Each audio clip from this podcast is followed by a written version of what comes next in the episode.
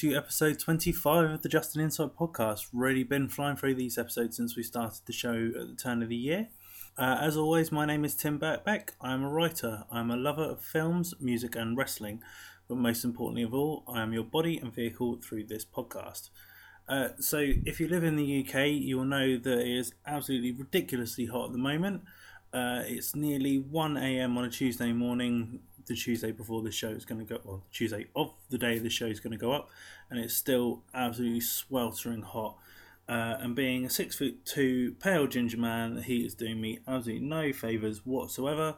Um, and it also doesn't help that I work in an office with no air conditioning, but sometimes, hey, that's life.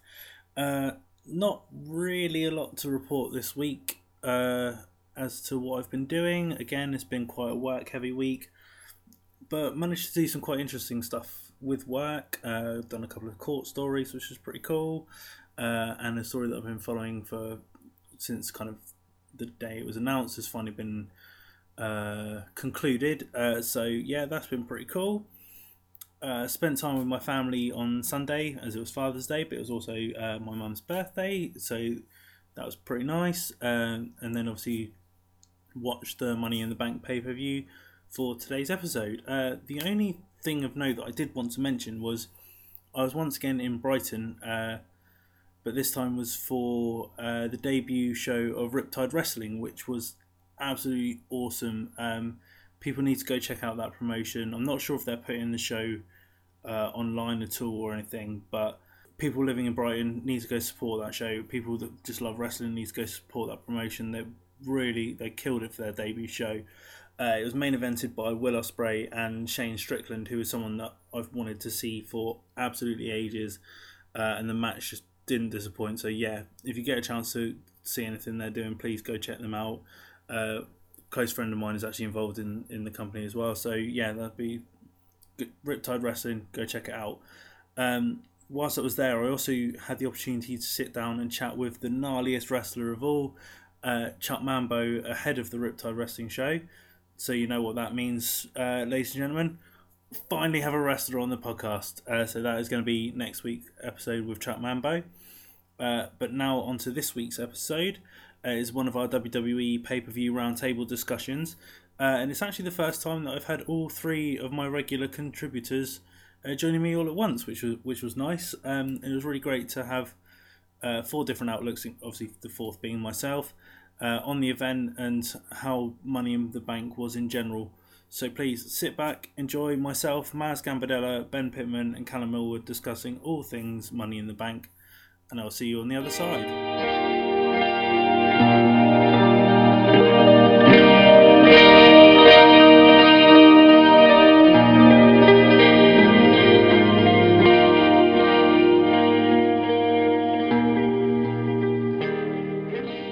So we are once again at another WWE pay per view. Uh, this one is a personal favourite of mine, Money in the Bank, um, and it was a monumental Money in the Bank because it was the first time we had a women's uh, Money in the Bank ladder match.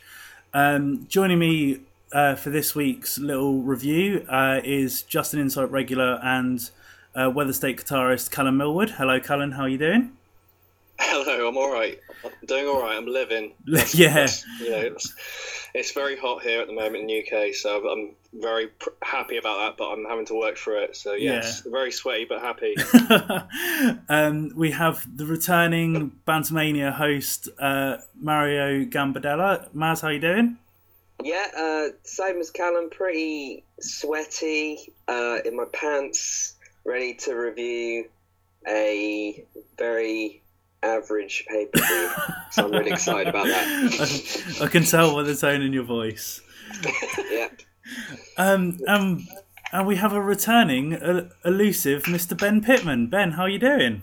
I'm all right, man. Sorry for being so absent. no, it's I cool, feel, I feel like I feel like the John Cena of this podcast. you know, handsome but only part time. it works on so many levels.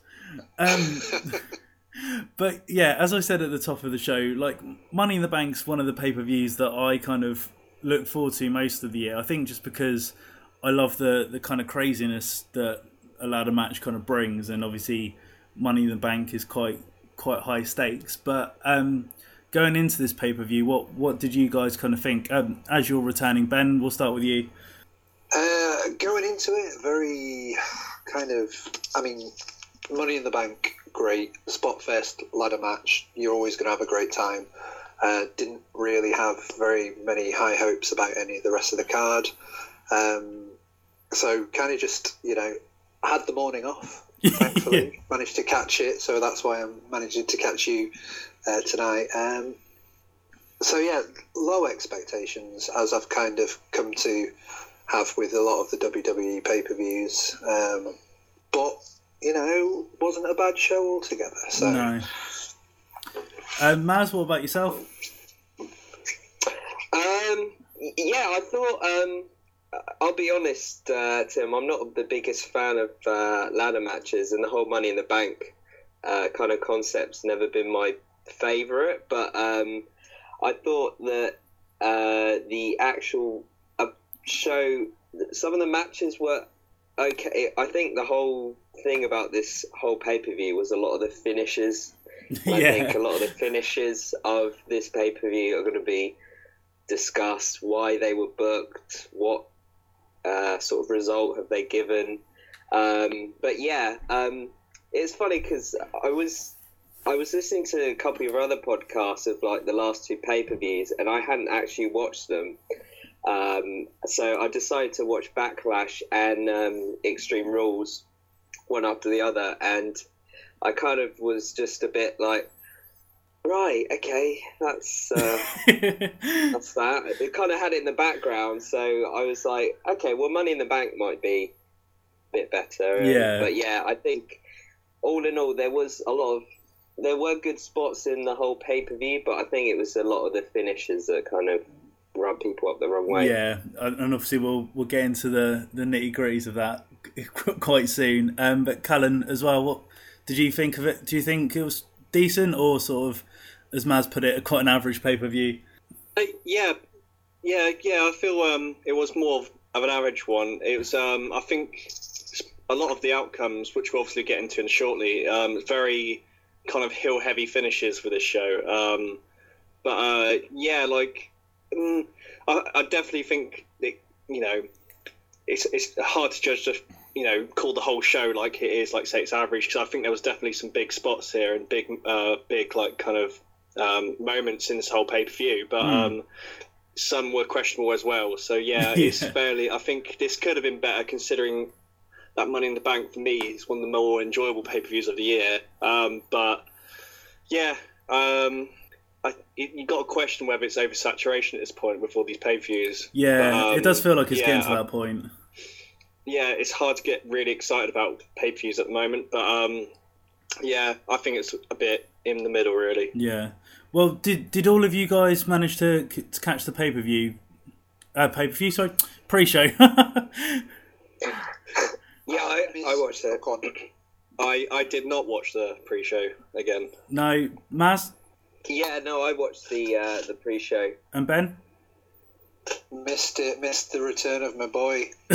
My hype, my hype bros. Missed it. I'm sorry. well, I think if if me and you, if me and Maz kind of talk about it briefly, then. But me and Callan had spoken previously on on other episodes about the pre-show being half decent matches, but this one kind of felt back at like a return to form with the pre-show being just like a crowd warming match. Um, it was nice to see Zack Ryder back, but apart from that, it didn't really hold a lot else for me. Um, but Maz, what did you think of the match?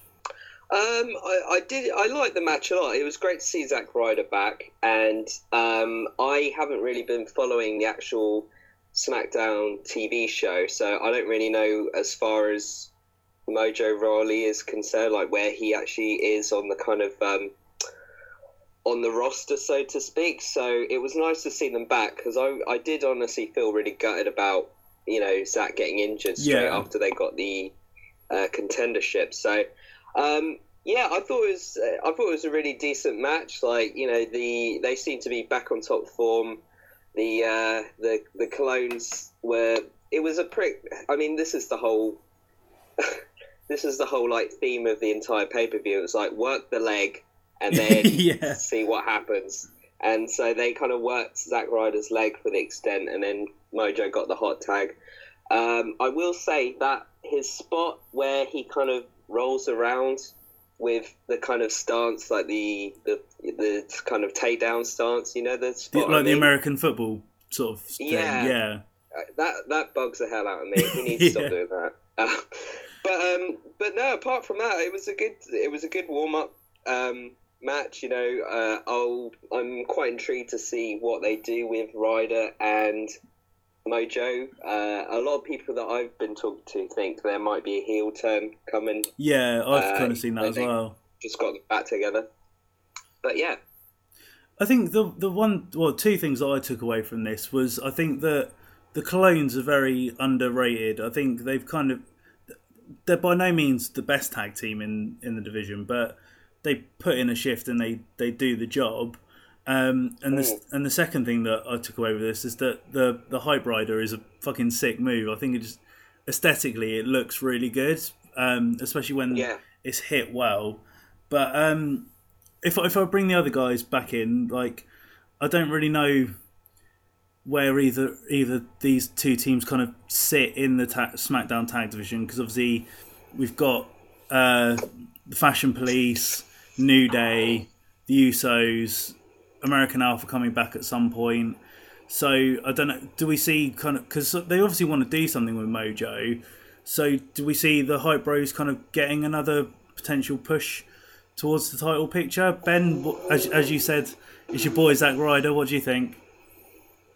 I mean, I'd I'd love to see that. I don't know if we're going to see that because, like, I mean, what they put Mojo, they, Mojo won the Andre the Giant, and he's done nothing. Yeah. he's literally done nothing apart from be backstage. You were saying, Maz, before you've not watched SmackDown, just been hanging around backstage talking, and it's like cool. And like, I I have a lot of love for Mojo Rawley. I don't know why. I just obviously like idiots, but yeah, like I think they need to just keep that tag team together. I think there's a lot of talk of them splitting up, but I don't think that's doesn't seem to be the right move. They they had a lot of momentum, and I think the people probably will get behind them because they're you know they're a lot of fun. They're, they're more fun than a lot of the tag teams. You need a bit of a, a bit of high high energy. They're more fun than the Colóns.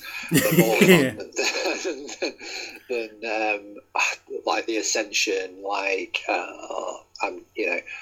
I think that they, they would they would work well with people like like New Day, like you know Breezango, um, even the Usos. I think they, they, they would they would get hype. Like, that's the whole point. They would get hype, and that's that's what you want from a tag team. So I don't, I, you know, there's other things you can do apart from split them up. You Yeah. can, you can heel turn them. You can you can do whatever. But yeah, I think I think it would be a it would be a bad idea to, to go down that path. But there's you know a lot of people are talking about it, so we'll see. And Callan, any any views?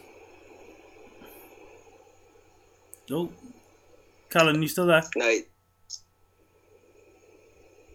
Hello, can you hear me? There we go.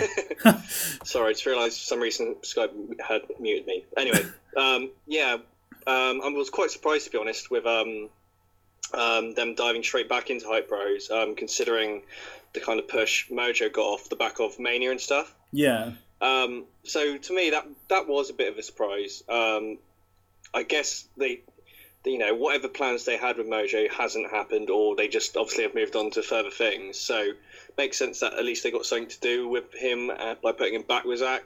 Um, but my my kind of uh, guesses were going into this that um, uh, once Zack returns injury from injury, he'd he'd be back as a singles competitor anyway. Um, so yeah, it is surprising considering how stacked the tag division is on the SmackDown side of things, and they haven't done much with a lot of guys and some of the pushes, like with American Alpha, they haven't really, you know, done as much they could have with them yet. I feel um, it's weird to see what they could do with the Hype Bros, but then saying that they were number one contenders the night Zack got injured, so I think maybe they're going to try and pull the trigger on that, um, and we'll see really. So yeah.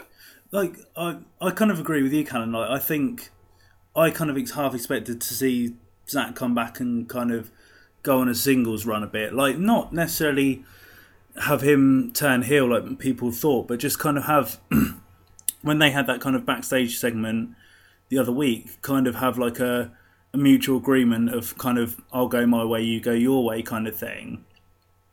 Which could I don't know, it might still yeah. happen down the line, but it's just I don't know. It's just, for me the the hype bros don't seem. It, it might just be because it's not my cup of tea, but it, there's just something seems to be lacking that it's, it's not connecting with me personally. Um, I think I know what it is, man. I think it's that you ain't hype. that is pro- that is exactly it. Um, What I, what I will say about Mojo though, like since he's like turned down the kind of hypeness, so to speak, like when he's just talking like a normal human being on like talking smack and stuff, he seems like a real like he's someone like I would genuinely, you know, want to kind of support and follow. You know, when he's not so over the top, and I think there's a lot of potential for him in the future because I think a lot of his spots get over especially when he kind of claims that you know his opponent isn't hype and all that stuff.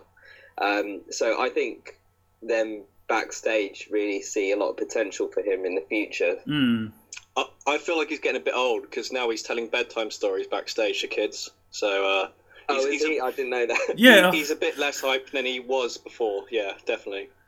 yeah, but I, I think that's kind of all all we can kind of say on on the pre-show. To be fair, like it was a it was a half decent match, but nothing kind of spectacular. As I say, the the high rider at the end was was probably my favourite spot. But unless you've got anything else to to add, Maz, we'll we'll get onto the main card.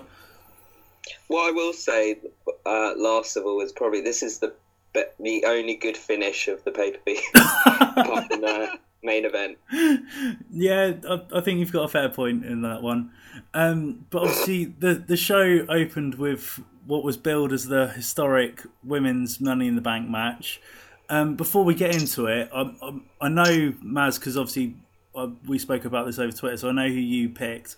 Um, but Ben and Callan, who did you kind of have like predicted to win this? So, uh, Callan, who did you have? Oh, I had. Um, I was thinking Becky Lynch going into this one. Um, I thought she could have been a pretty. They could have done something more with her, but then saying that, my favourite to win was Carmella. Yeah. Um, obviously, uh, that was the outcome, but I don't necessarily think that was the best they No. the best way they could have. Um, and Ben, yourself? Yeah, I thought I thought Becky Lynch. Uh, I thought that she's just been floundering a bit, and this would have been a good opportunity for her to kind of come back and get involved a bit more. Uh, but yeah, Yeah, well, because me, me and Maz, as I said, we spoke over Twitter. I had Carmella, but part of me wanted Natalya because I think in the whole time she's been in the WWE, she's never been champion. So I thought that could would have been like a, a nice sort of nod. But obviously, we'll discuss what the the final outcome was. But for me, I think th- there was a, a point at the very beginning which kind of summed up this match. Well, what happened at the ending was um, I don't know if any of you guys noticed it, but when Charlotte uh, came out, when the camera was panning around her and she was doing her little spin, she just slapped slapped the camera. She bumped the camera. Yeah. Yeah. So I think that kind of set set the tone for the rest of the match. But um, to be fair, the, the match itself was pretty decent. There was a, there was some quite good spots. Um, Tamina looked really strong at the beginning, which I thought was really good for her because she's kind of one of the ones that got lost in the shuffle for me a little bit. Um, the crowd seemed to be really into it. Like some of the bumps that they were taking were were pretty like wild to be fair. Like I, I think I don't know because obviously it was the, the very first women's Money in the Bank match. It kind of felt like they needed to kind of go as hard as the guys, and I think they did that to an extent as well. Um, we'll get to the finish in a minute, but apart from that, what did you guys think think of it? Were there any particular spots that you really liked? Um, ben, if we start with you. nothing sticks in my mind. I think that it was it. It didn't seem to really gel for me. I was a bit. I was a bit disappointed by the like re- finisher. Uh, the finish, regardless, I, I was just a bit sort of. It was a bit of an anticlimax. I think opening the show with it was like. I don't know. I just think the whole the whole thing seemed to be a bit of a oh this is it this is what we're doing and then it was kind of a bit like mm. so I don't know I, I, I feel a bit a bit more negative I'm more negative about this particular match than the rest of the pay per view. Okay. So um, Fair enough. yeah, it was Uh, a bit bit of a disappointment throughout. uh, Callan, yourself? Um, for me, this match was, um, you know, I, I think there was definitely some nice little spots. Like I really liked a bit when you saw Charlotte, you know, do a thing from the top turnbuckle, with Yeah. hitting the from to the outside, which was great. Um, uh, there was some awful, shitty botch that I saw Charlotte trying to get Tamina through the ropes. Looked bad. I remember at that point in the match. And apart from that, there wasn't too many memorable big spots. Like I know they, you could tell they were trying to do as much as they could. In, um, but for me, the match was uh, very short. Um, and obviously, I just feel like the end, ending in particular is obviously very deflating. I think. Um, Yeah. And you, if you look at the record books, this will go down as the as you know the first women's Money in the man, uh, Bank match, and it was won by a man. Yeah. So um, I, I, I don't think that's necessarily the best spot. I don't mind Ellsworth. This is what I mean. Like I think I've said before in this podcast that I, I actually find him quite entertaining and his promos good. Um, and I, you know, give credit to WWE that he is now probably got the most heat yeah. on, on the SmackDown side of the roster. Um, but I just feel like, for record book's sake, this sh- probably should have been a, a good highlight for women's wrestling. Um, uh, I like I said, I'm I'm happy Carmella won it. I think she was probably the, one of the favourites going in as the uh, one of the underdogs and so, someone they haven't really done anything with yet. So I'm glad Carmella has got the win here. But um, it's it's just like um, I don't know.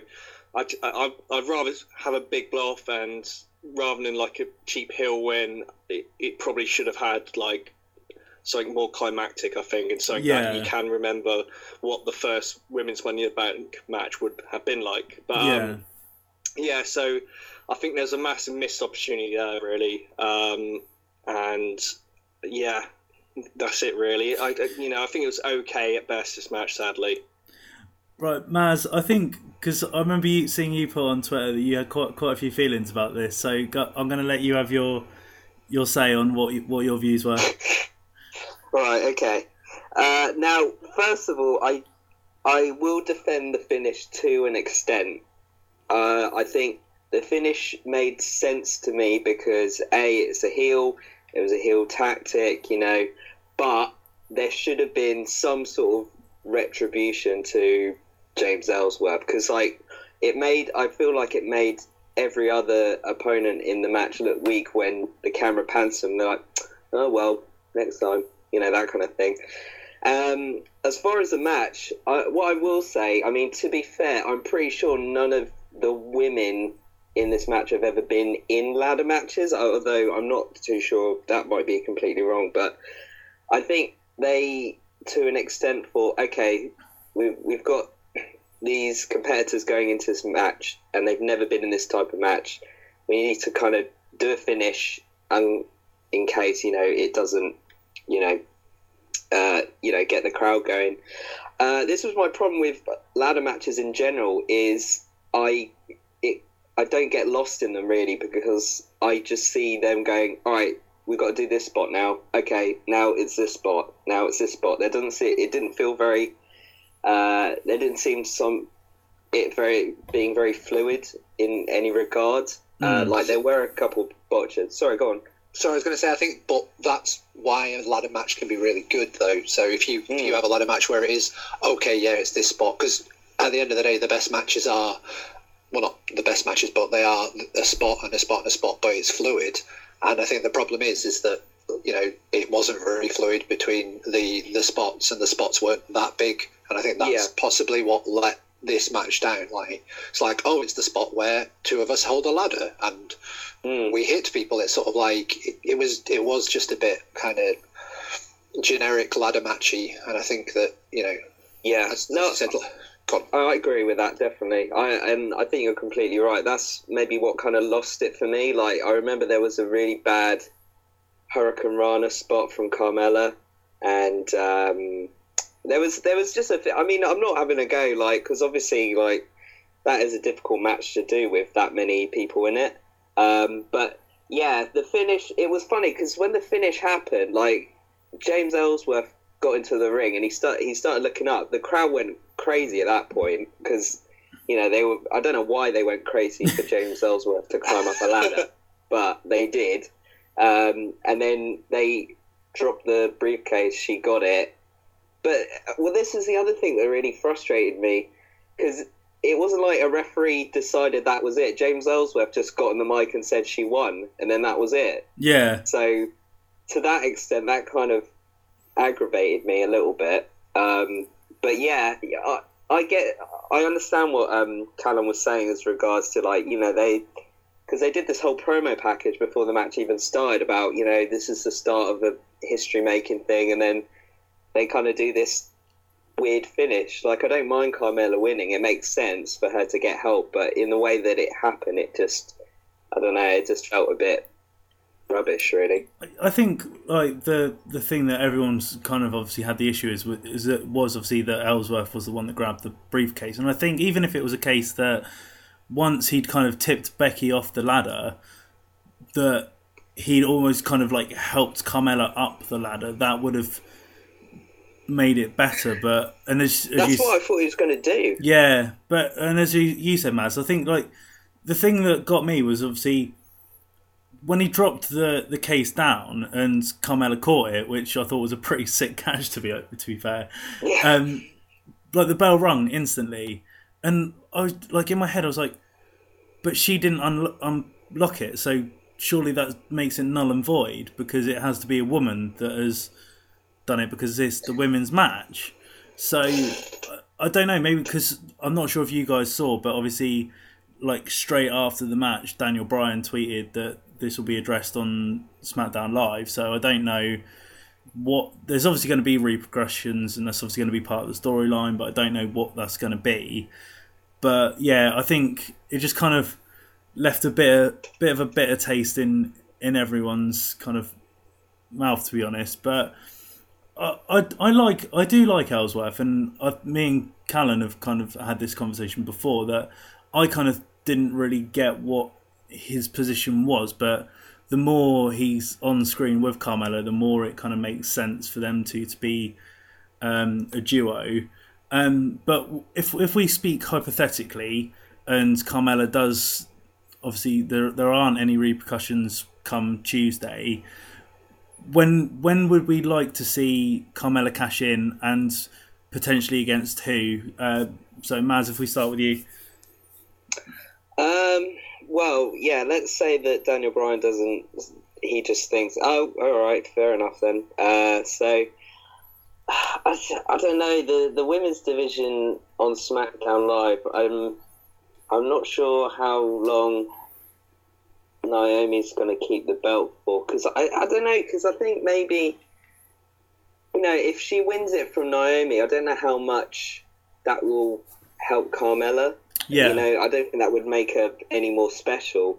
I think there needs to be.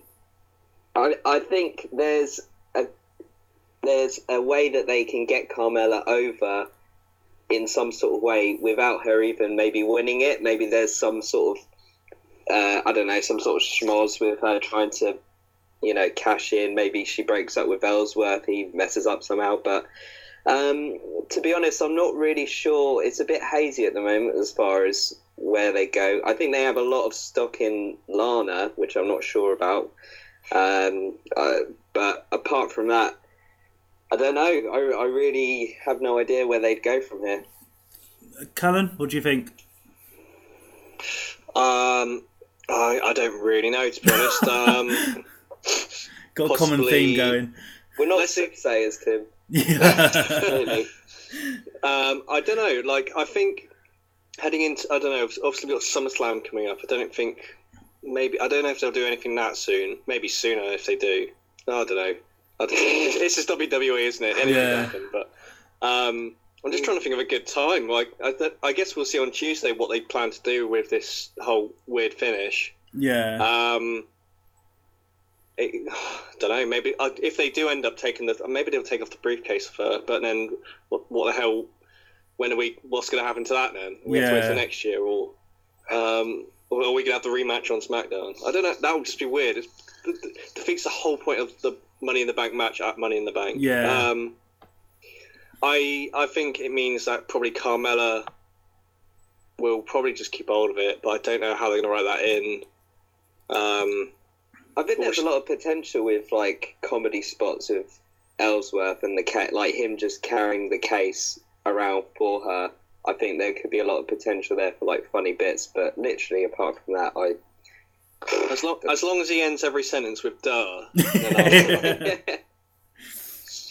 I'll- Um, before something just popped into my head. So before I get get to you, Ben, but something that I'd kind of like to see is of what you said, Maz, is have Ellsworth kind of carrying the case, and then almost kind of accidentally cashing it in at the wrong time. So kind of like he gives goes to hand it to the ref, like just to kind of hold, and they take it as that that that's the cash in, and then Carmella freaks out, and so that could be uh, not a cool angle, but I don't know. That's just maybe something that yeah, could happen. no, I can see that as well. Um, but Ben, what what do you think? Uh. So, uh, I think so. This is this is my absolute nonsense idea that they're going to put it on. They're going to put the belt on Lana for some reason, and then and then you're going to have uh, Battle of the Valleys uh, with Carmella cashing in against Lana and maybe winning, maybe not. But then you know, at some point, the the obvious people are back in the title picture, and then you you'll have like Becky Lynch and Charlotte having some incredible matches because it's kind of like not taking away from the other the other women on the roster, but they're kind of your your your big two who you who you'd think are going to have some sort of big main event matches at some point, but you've got to have a reason for it. And all that ever seems to happen at pay per views is let's put six of them in the ring. It's sort Yeah. of, well, that kind of defeats the point of of having them. So, you know, I think I think Raw kind of have a bit of a better sort of women's division in terms of the the matches that they put on, and you know they, they seem to have a bit a bit more to it. They're not always these massive multi woman matches, but I don't know. I think I think that that's how I'd see it because I think it would make no sense for Carmella to win it off Naomi. I don't think it makes any sense for Lana to, but at least then you've got a reason for it to happen. I don't know. Well, It's a funny one. It's is indeed. well, if we go from one shoddy finish to to another um, in the the tag match, um, obviously this was the the New Day's kind of first big outing since kind of being in SmackDown Live pay per view wise. Um, I, I up until the the ending, I I really enjoyed this. I thought it was kind of New Day back to to what they do best. Um, I've said this so many times on this podcast that this reincarnation of the Usos I absolutely love. I think they're absolutely killing it. Um, there was a spot where uh, Jey Uso was just completely trash talking Kofi in the in the corner, which I thought was brilliant. Um, but yeah, I thought obviously again shoddy finish, but I thought the the match was pretty. Apart from the main event, this was this was my favourite match. I think. Um, but yeah, I don't. What, what did you guys think, Callan? We'll start with you. Um, yeah, I, I I did enjoy watching this match. Um, I liked really liked the um, uh, the the offense we saw from the Usos onto Kofi early on, like working the leg and then just absolutely clotheslining the hell out of him outside the ring and seeing all that stuff. And I, I really liked seeing Kofi kind of get his stuff in as well. I think they gave this match a good, uh, good amount of time, so he saw a lot of um, everyone. Um, surprisingly, obviously, I think what they're trying to pull off is obviously make everyone look like 50 50. Yeah. But uh, we saw like Biggie kind of have this mass again, his suicide dive, which always scares the hell out of me. Yeah. Um, He's gonna kill himself Uh, one day. He is going to kill himself one day. But um, I, it looked great, um, and he did, did it not. What did he do it twice? I think he, maybe I can't remember. But yeah, um, so yeah, I think from you know that looked great. Uh, I thought the ma- match was very physical. Um, Kofi did a spot where he just jumped out the ring completely, yeah. and I was like, whoa, and um, yeah, just uh, so yeah. I, again, I think the biggest criticism here is the fact again the finish because. Um, I know WWE trying to protect them. They're the tag champs. They got to make them look good and also make New Day look good. And but it just bothers me that they always do these kind of finishes, and then they'll, try, they'll get pushed over to the next pay per view, and then we'll have that match. And I get, I get, completely understand long term storytelling, and you know, I completely understand that.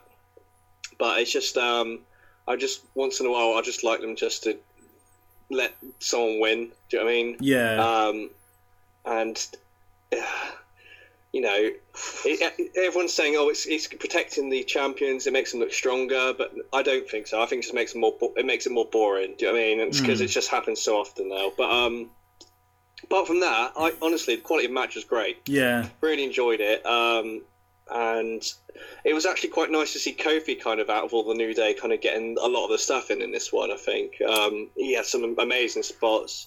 Um, I enjoyed Kofi, uh, Xavier as usual with the distraction. It's really nice to see New Day kind of put back into this spot after having a break. I think the them having a break was the best thing that they could have had um, coming off their um, obviously championship loss earlier this year. So um, really, really happy that they um, uh, you know they had the time off because they do again what you mentioned there, Tim, where they do feel really rejuvenated to have being back. So um, I'm looking forward to seeing more of New Day again. It does feel fresh, um, especially against a whole new roster on SmackDown. Mm. Um, and I thought this match was good, but I just don't think uh, the again the ending was just a bit shoddy, really, wasn't it? Yeah, I think the thing that kind of got to me was the fact that it was straight after what had happened in the the women's match. Like, I think if if this was the opening match and we'd had that finish, it wouldn't have felt so kind of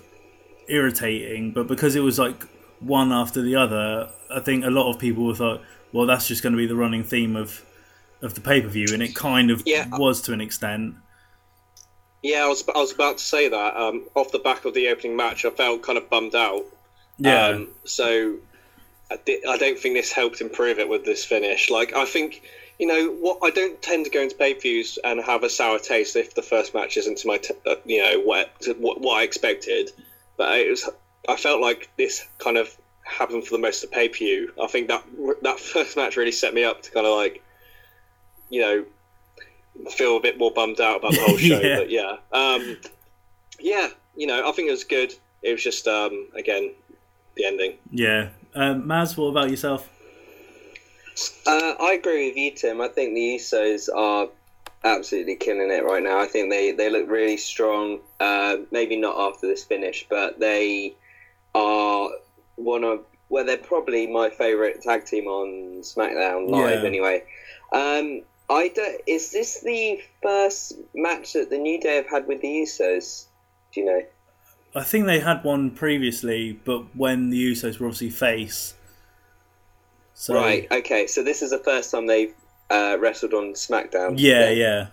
Okay, well, I guess I guess the finish makes more sense in that way because I guess they're building this feud up now because obviously they there's that there was the false finish and obviously now that's going to lead to a second match and you know go forward from there.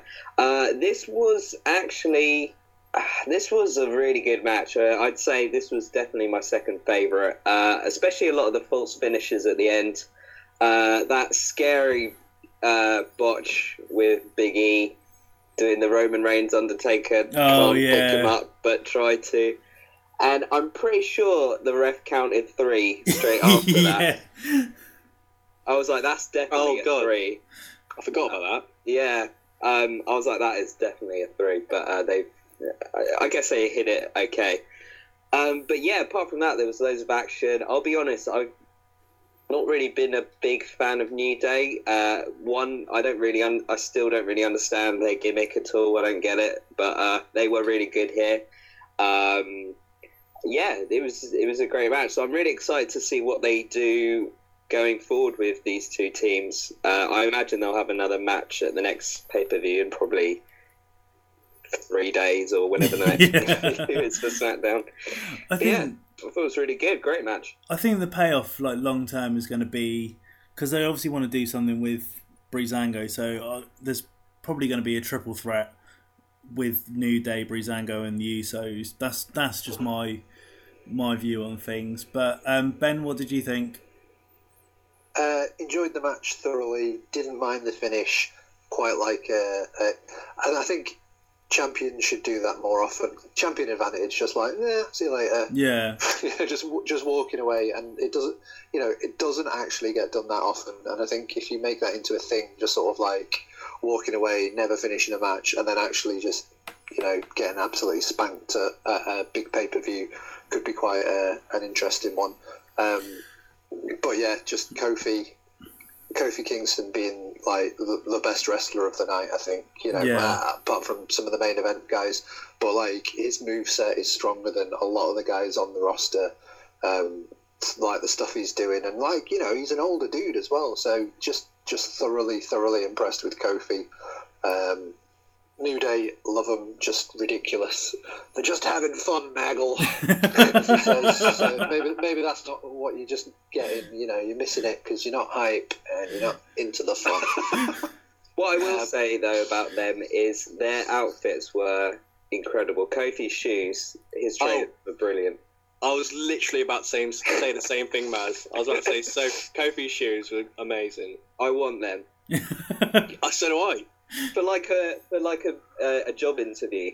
Like I'd have like a normal suit with those trainers on.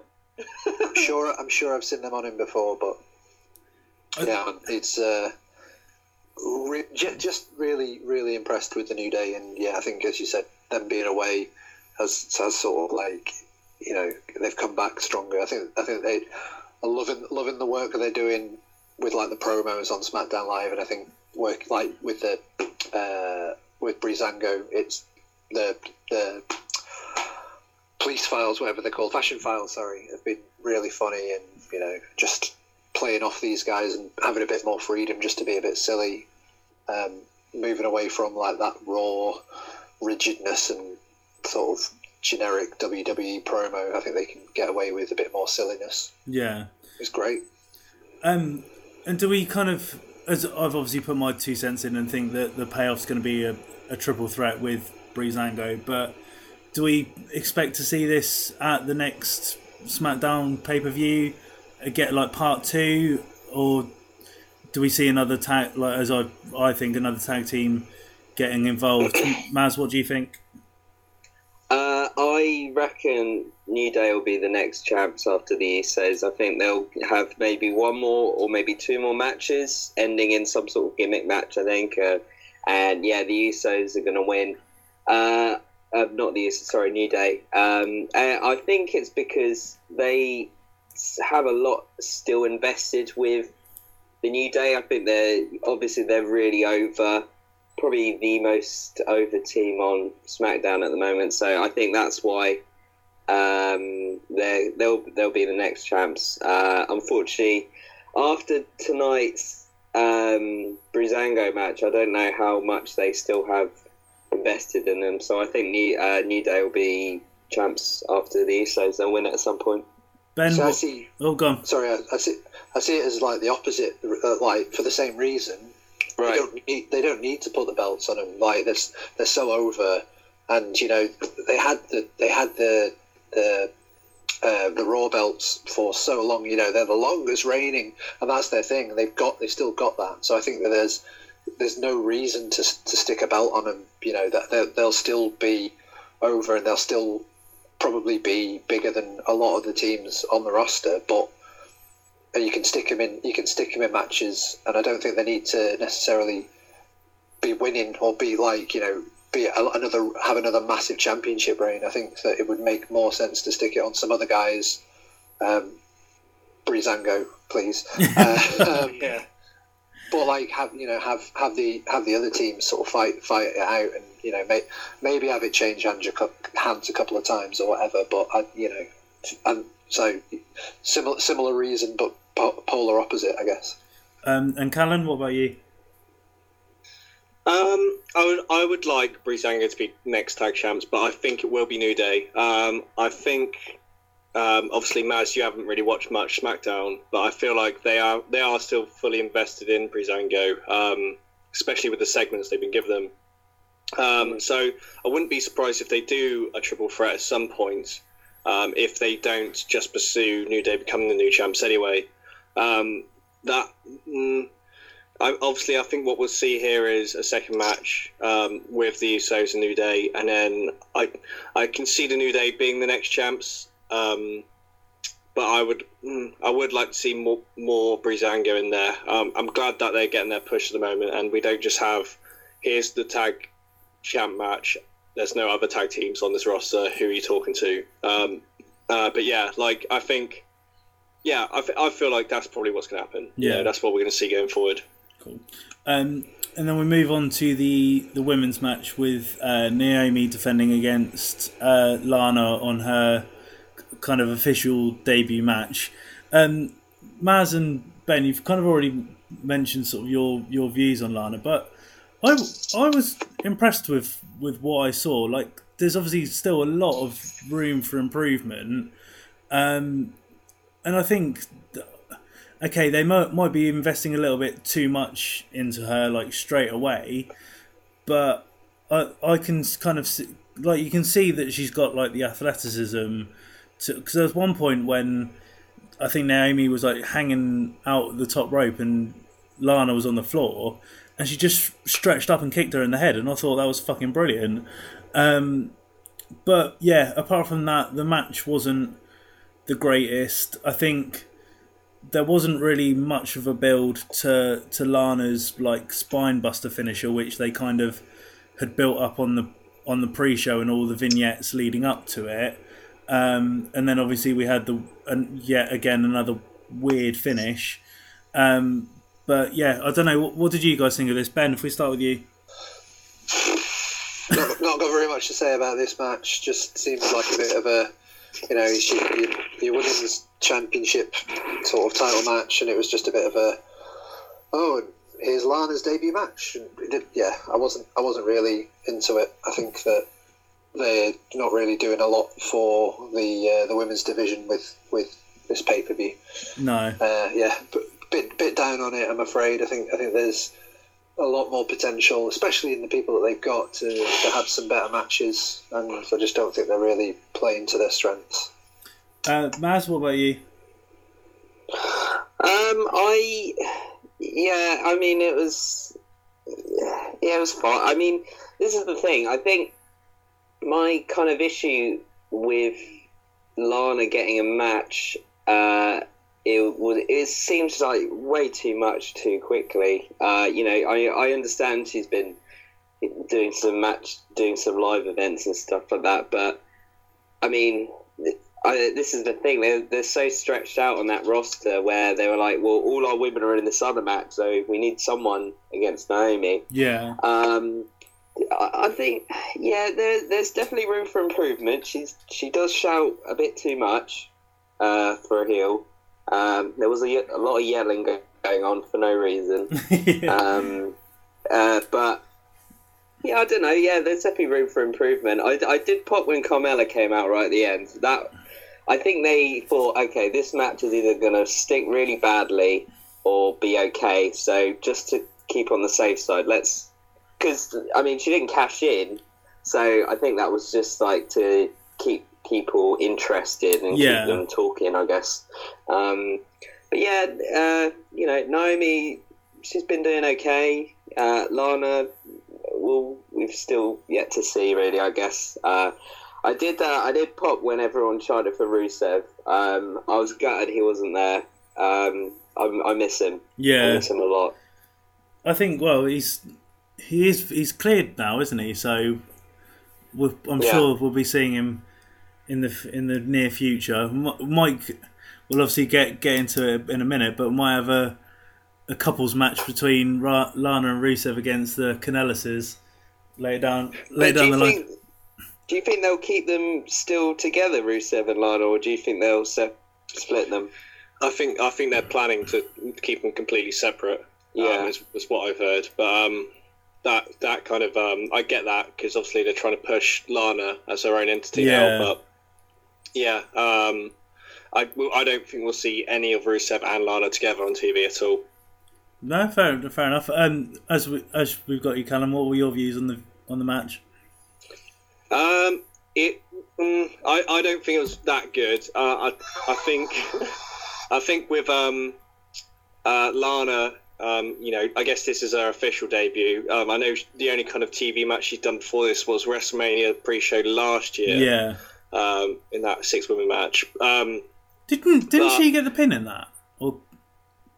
I don't, I don't think so. Maybe she did. I can't really remember. remember now. I remember them wrestling to an empty stadium. Yeah. Uh, but uh, yeah, I mean, so yeah, c- considering I know Lana's been putting a, a, a lot of effort into her wrestling training, and it's something that she had, you know, I basically took advantage of the fact that she could be a performance uh, center wrestler for a while, and because that's what she wanted, that's why she came to WWE.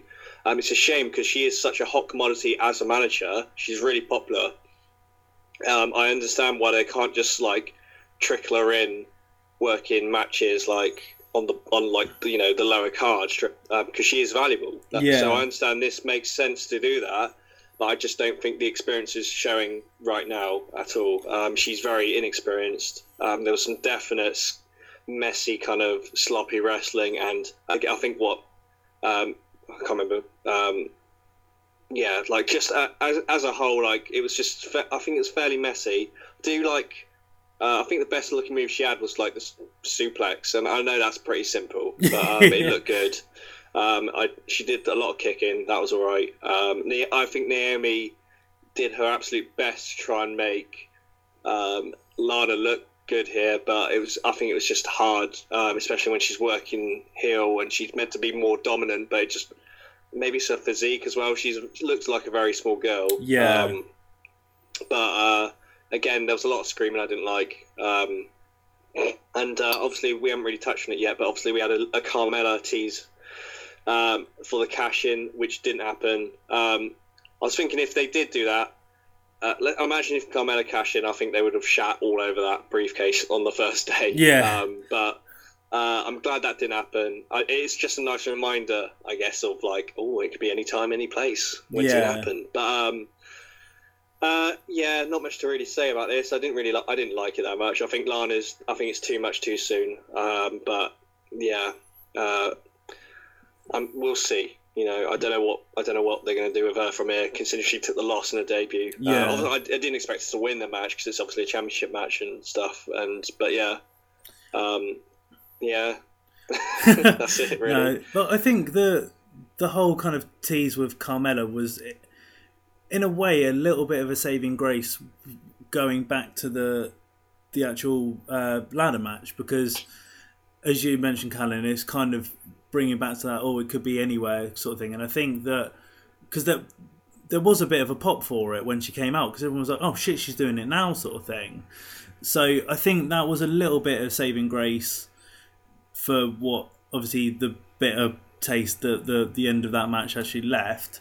Um, as as I mentioned, I was impressed with certain bits with with Lana. Obviously, there's a lot of room for for improvement. I think Maz, you kind of touched on it. I think if she was working with someone like uh, Becky Lynch or Charlotte, it might have been a, a better showing for her because um, she was just a bit out of her depth a little bit. Um, but yeah, I think that's kind of all we've we've got to say on this. Um, we'll briefly touch upon the the two promo segments.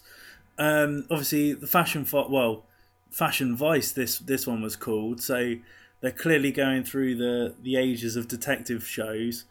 Um, probably wasn't the best sort of Breezango promo, but the bit that I really loved, which I, I thought was a, was a nice little touch. I'm not sure if you guys noticed it, um, but was on um, Fandango's phone. It said "property of Paul E," which I thought was an absolutely brilliant touch. Um, but yeah, well, like I'm really enjoying the Fashion Files. So th- for me, that like it was cool that they'd kind of given them a match, but obviously we'll get onto that match later. But I think they sh- could have just done a segment and then left it at that. But I, I don't know. Like, d- did we see value in this promo. Um, as you've just rejoined us, Ben, we'll go with you. Um, Pay per views have started. I don't know how long it's been going on for, but we've started having sort of like weekly show segments in them. You know, where people come out and do like an interview in the ring, or you've got like Jericho or the Miz having a chat, and it's kind of like I don't see that as what should be happening on a pay per view. I really like Fashion Files. You know, Tyler Breeze is my boy. Um, think it would it would have worked a lot better if it hadn't have been the people on the video that it was, or if it was like a build. You know, they had like these mystery figures, and it would have been like, well, that's actually a really really good way of either bringing someone back properly or introducing someone new. So it seemed to me like a bit a total wasted spot yeah, for what it was. Um, it was, you know, it was light relief. I mean, it was p- probably one of the the best parts of the whole pay per view in terms of entertainment purposes. And it's kind of like, the- yeah, the following two bits of, of this pay per view, this and the introduction of the uh, I can't I don't know how to say their surname, Kinelises or something yeah, just just seemed very very much like a what you know why are you wasting time on a pay-per-view like the running time of that pay-per-view was like two hours 40 minutes or something mm. um, you know and probably if you added up all of the i mean the main event was about half an hour and the rest of the matches probably lasted about an hour top so you've got an hour and a half worth of wrestling it, just it, I, you know i know I just think that it was a, a, a bit of a waste of time. But you know, if you're going to fill it, you might as well fill it with quality material. Like yeah. Uh, Callan, what did you think? Uh, again, I I love every kind of segment they've been doing with the Fashion Files. Uh, I love um, I love. I think I think the whole excuse for them now is just to look for all the Easter eggs in the back. Yeah, So I love doing that. It's hilarious. Like uh, seeing like a photo of like Michael P.S. Hayes and underneath it just says repeat offender. uh, and uh, obviously it was more of an 80s theme one this week. Um, was it like Arn Anderson I saw back there? Can't remember who else. But um, uh, yeah, I love. I, I'm loving every segment that they're doing with with Fashion Files. I know. Um, I know the argument is does this belong on, the, on a pay per view rather than on SmackDown? And uh, I get that completely. Um, uh, I, I guess it depends completely on this segment because I remember obviously like earlier this year we had like those complete um, impromptu matches with Big Show, Rusev, and oh, I can't remember what happened now, but like that, you know, doing like those kind of TV style segments on pay per view can put a downer on the whole show. Um, I think in this circumstance, because it was so last minute and thrown together, um, it does. I think it works out. Do you know what I mean? yeah, Um, I really enjoyed. I really enjoyed Fashion Files again. Um, and I, yeah, I, I, it's sadly I don't think the match they had, which we'll get into in a minute, was like necessarily amazing. But um, obviously, uh, yeah, I think it was a good little setup. I, I didn't really hate this as much as I thought it would be, considering it's like a TV segment on a pay per view. yeah. Um, Maz, what about you? Um, well, I think I agree with everyone here that, uh, you know, I'm a big fan of the Fashion Files. I think they're doing really good with them. Um, you know, I'm just so glad um, Tyler Breeze has got something to do. And also Fandango, I like him. But um, I thought the segment was good. It's just, this is, I think this is the problem with A, having split brands and B, having such frequent pay per views where they got to spread everything out and overexpose everyone. Uh, where you've got right, we've got to fill a match. I mean, I don't even know how long the match went for, but it didn't even seem necessary Yeah. to even have that match on the pay per view. They could have just added another five or ten minutes to something else. So I think it was about a three minute match. well, yeah, exactly. So in my in my head, it kind of takes away a bit from uh, Breezango rather than actually enhancing them in some sort of way. I mean, if they'd, you know, um, if they planned this like maybe a week in advance, so we knew that this match was coming, or they did this on a SmackDown, then yeah, sure. I mean, but then they got other people. They got like Luke Harper. They got Tye Dillinger. They went on this pay per view. You know, there's other people Yeah. that were on it. If so you if you if you think back to the last SmackDown pay per view where you had like um, Harper and Rowan come out like quite late on in the pay per view, like Mm. this, they, you know, they, you know, at the end of the day, they're chucking what would be, you know, a pre-show match mm, in in, in another world, but chucking a match like this before the main event, it's kind of like. Mm, Is it a piss break? You know, is it, is that why they're doing it? Is it tactical? yeah, But, but also, it's re- I mean, it's really good for the guys in the match because they're getting a they're getting a run out before the main event on a pay per view. So I mean, you know, brilliant. But also, is it is it just actually quite misguided? Is it is it not actually helping these people to to put them in that position? I just unfortunately think it hurts both teams in these situations where they're not really given any time or any reason to be out there, and I think both teams kind of deserve better, especially when people. Because obviously, I haven't been watching SmackDown. I see some of the segments, and everyone's saying like, "Oh yeah, you know they're pushing Breezango," and then I see something like this, and I'm like, "Are they though?" Because this doesn't seem like the best way to use them. Yeah, So, I- um, I think if you compare it against the match they had against uh, the like the title match against the Usos, Oh, that know, was amazing. Well, it was great because you had like you had you know a lot of ridiculous Tyler Breeze dress up spots, but then you also had like some some really good bits and pieces going on. But yeah, I yeah I, I know what you mean. It, it but, but that's like it's the same argument for like the the Harper Rowan match. It was like that was a real stinker in the last pay per view, and is it is it actually hurting the hurting the talent more than making you know because you can you can kind of see why they're doing it. It's like, hey guys, good news! You're gonna you're gonna be after the after what would be a normally a main event because it's the you know the, the, the world title match and uh, before the Money in the Bank match. It's sort of like, uh, okay, so it might become like a bit of a kiss of death. Really, you might see that at future pay per views. Yeah. Well, if we briefly touch upon the um, the other kind of promo segment, which was obviously the introduction of uh, Maria and uh, Mike Kanellis, um, I was really hyped to see these guys because obviously people have been teasing that they they would part of WWE now for a while. Um, obviously, it's a kind of re- return for Maria after stuff happened in the past. Um, but this was a bit odd, and I thought it kind of was more focused on Maria Kanellis than it was Mike. Obviously, I'm not sure how much TNA you guys watch the, these days, but I do dip in and out every so often. And obviously, in TNA, like Mike Bennett was kind of the the bigger kind of attraction. So it was it was interesting to see that dynamic kind of almost flipped on its head here. But are, are we excited for, for these guys to, to now be on SmackDown? Um, Maz, I know you you pointed out what J, JBL said to me. So if we start with you, Maz. Uh, hold on, I've got something uh, linked up here. Oh, here we go.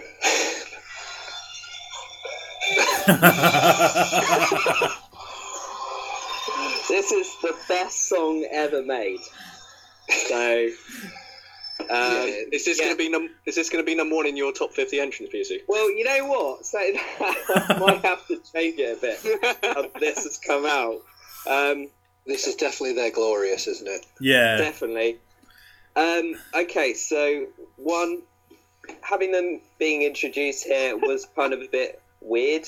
Um, but two, I am so happy to see uh, Mike Bennett in WWE. Um, I've been kind of following him since he was in Ring of Honor. So, um, you know, when he was like in the Kingdom with Adam Cole and stuff, and then he left, and then he went to TNA with well, he was with Maria with in all those uh, uh, companies. So to see him in WWE, I'm really happy for him. Uh, saying that, I mean, obviously, no one's going to know. I don't think many people know who he is. Uh, some people, I think, kind of know who Maria Kanellis is. I wasn't really watching WWE when she was there, um, but yeah, it was. Yeah, I, I the gi- I guess the gimmick is they're really in love yeah, and that annoys everyone. Uh, that just shows you a lot about humanity, really. So someone, in, someone who's in love is a heel. Um, I, I just thought it was. Boos! Yeah, They're happy. Yeah. Um, but yeah, um, I'm I'm honestly really excited to see what they do with them. Um, having it on a pay per view for for them to come out and I don't know. It's it's again, it's going back to what we were saying about having these pay per views being stretched out. I mean, there's two segments on a pay per view. Um, but yeah, so anyway, regardless of that, I'm really excited to see what they do with them. Yeah. Ben, what about you? No idea who they are. I thought it was Kurt, Kurt Hawkins. Like, it, it looks just like Kurt Hawkins. Like, I, I was just like, okay, cool. And then that music hit, and I was like, I don't care. This is amazing. so, yeah, like they're they're essentially doing the Miz and Maryse, but the Miz and Maryse are on Raw now. So you Yeah. know, they've got this couple who can come out and be like, ooh, kissy kissy.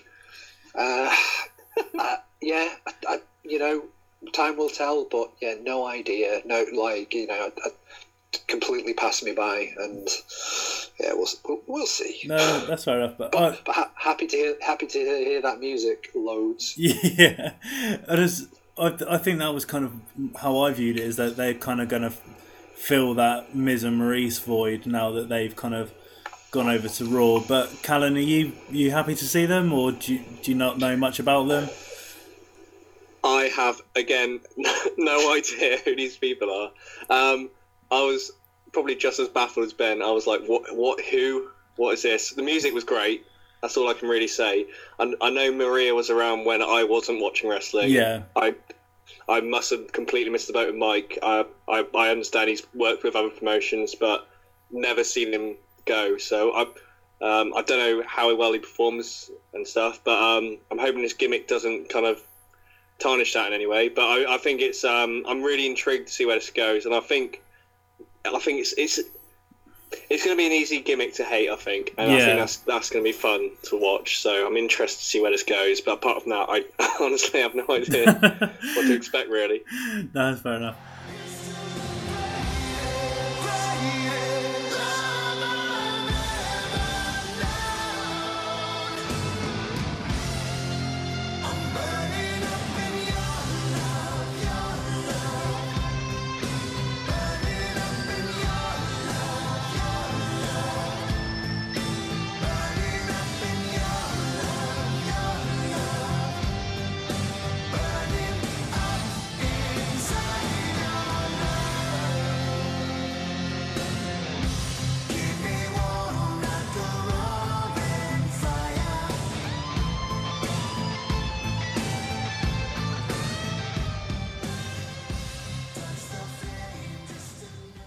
And can we take a moment for the modern day Maharaja, Jinder Mahal Oh. against Randy Orton?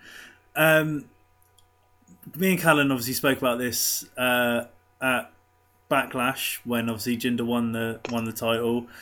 I'm loving the Jinder push. I think okay, he's still got his limitations, but everything he else he does is just spot on.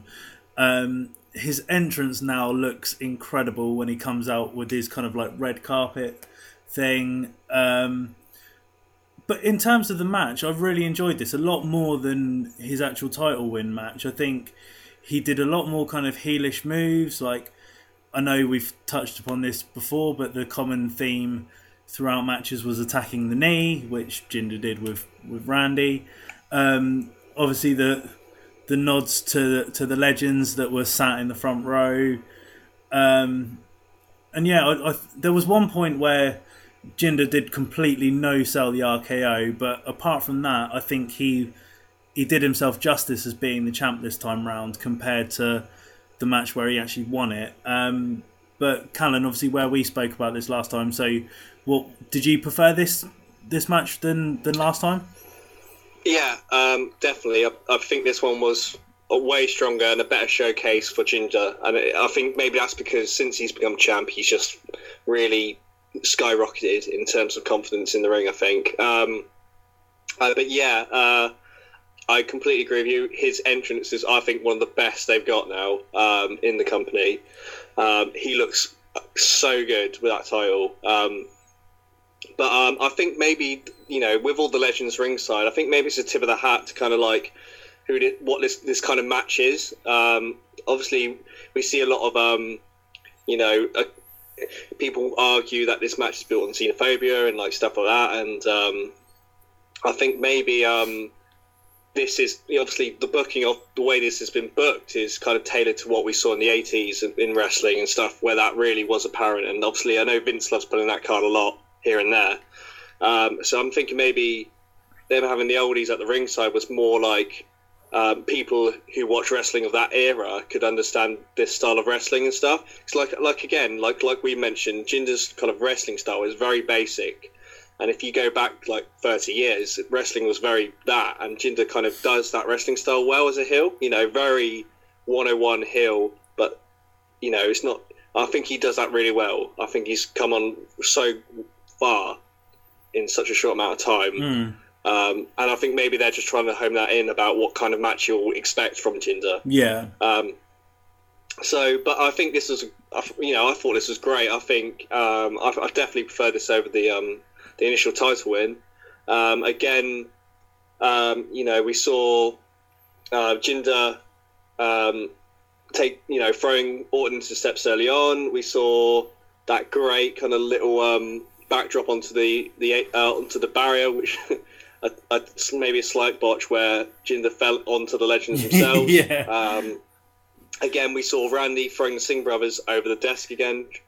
I think maybe trying to recreate that whole spot from the from Backlash, but not botched. Um, and then uh, I guess that I guess we saw a similar ending. Really, yeah. that's exactly how the uh, Backlash match ended. So uh, I'm not sure what they'll do um, going forward because you know looking at um, you know this is Randy's rematch, isn't it? I guess, and he's he's screwed that up. I don't. Think we'll see it um, but I'm really glad that, that they are keeping going with Jinder. Mm. Um, I, I'm literally loving every minute of it at the moment. But um, yeah, it'll be interesting to see where they go forward from here. Um, uh, but yeah, it's it's quite you know I, I think this was a better encounter anyway. Yeah, uh, Ben, what about you? Really enjoyed it. Like I think the main thing was the crowd was so hot for it. Like mm. from from the start, from the the the Jinder coming out like obviously just pure heel heat, incredible, and like they as soon as Randy came out, they were just going mental, and I was that was like it made me sit up and go, this is this is great, this is what you want, and it's like you know they they they are two of your big guys, and they put on you know it wasn't like it was it wasn't like watching Kenny Omega and Okada, but it was it was a solid WWE match, and it was like that. That's kind of what WWE is built on is that kind of stuff. So it, it was it was a it was a decent match in terms of what you kind of expect from from WWE, I guess. Um, so yeah, really enjoyed it. Loving Jinder, you know, never really cared for Randy Orton, but you know he he looks good against someone like Jinder, who is just like that, as you say, basic move set. And when you put Randy Orton against someone like AJ Styles or something like that, you just kind of like, oh, he's running rings around him but this these kind of matchups make these people look good, and that's kind of what you want to be doing with them. It's like you can imagine Cena in the mix with this. Like again, you know, just big guys going at it, and sort of the size of them and like the physicality of them is is something different to, to like your cruiserweights or your, or, or your, you know Sami Zayn's and you know, no no flips, just just big guys beating the crap out yeah. of each other. I'm, I'm into I'm into it. It's a different it's a different style, and you know, and it's not what modern wrestling, I guess, you know, what what most sort of people are looking for, but it it is as you said, you know, it's harking back to the to the times of of all those old guys, and that's why he potentially had them all rolled out right at the beginning. Yeah, I dug it. I dug it. Maz. Uh, I'm gonna have to agree with disagree with all of you. I really did not like this match. uh, okay, so so I watched the backlash match, and then I watched this, and I couldn't really tell the difference between either of those matches. I thought they did pretty much the same spots. Uh, this was the third messed up finish in this uh, pay per view. Did the same thing, worked the leg. Singh brothers got involved. They get kicked out. Then Jinder gets the win out of nowhere. Um, I just listen. I like I like Jinder a lot. I think they he has potential. I just don't think Randy works with people like him very well. I think Randy works better with uh, smaller guys, people that can kind of jump around a bit more. Like he works really well with Seth Rollins, AJ.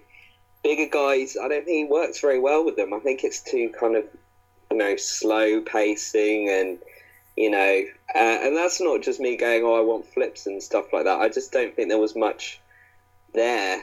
I, I don't think he's very good with people like Cena, Wyatt, you know, and Jinder, unfortunately. Um, so yeah, I just didn't.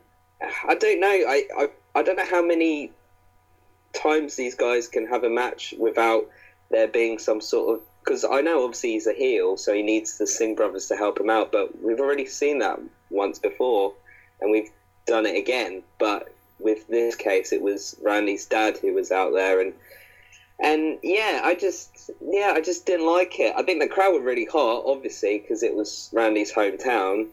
But I think apart from that, like if someone said to me, "Would you buy a ticket to see Jinder Mahal face Randy Orton?" I, I, I probably wouldn't, to be honest. I think it was everything around it, you know. Um, so yeah, I think yeah, I just didn't, I just didn't like it at all, especially the finish. That's no, well, that's fair enough. Like, I I agree with you in the fact that it did like the match itself felt quite slow. Um, as I said, I think it's just because I'm loving Jinder at the moment that that's the reason Yeah. I, I liked the outcome. Um, I think is it I just felt like they just repeated a lot of the same spots from Backlash. Like they didn't have anything else they could go to. yeah. Do you know what I mean? Wasn't very creative in that regard, so that was my only problem with it. No, well, because obviously the ending was pretty much the same, even with the the spot with the with the Singh brothers, which I think we've now found are two people who can take the most ridiculous bumps in WWE. That they literally Yeah. just bounce around, which is absolutely nuts. But um, I really hope this doesn't happen. But I saw somebody put on Twitter afterwards uh, that it might have been a joke because I didn't watch um, Talking Smack afterwards. But somebody mentioned that there'll be a, a rubber match and it would be the return of the Punjabi prison, which I, I really No. hope does not happen. But I don't think that will happen. No. yeah, fingers crossed. But um, apart from if that aside, um, who do we kind of think the next challenger for for is going to be? The obvious is returning on on um, Independence Day of all days, Mr. America himself, John Cena. Um, so that's kind of who I think is going to be the next challenger. But do do we see it because obviously you've got the six guys that were in the main event, so one of them's obviously kind of got guaranteed title shot. Others will be vying for a title shot. So who do we kind of see in the mix with Jinder next? Uh, Callan, if we go with you. Um, that is a very good question. Um, you're probably right with John Cena.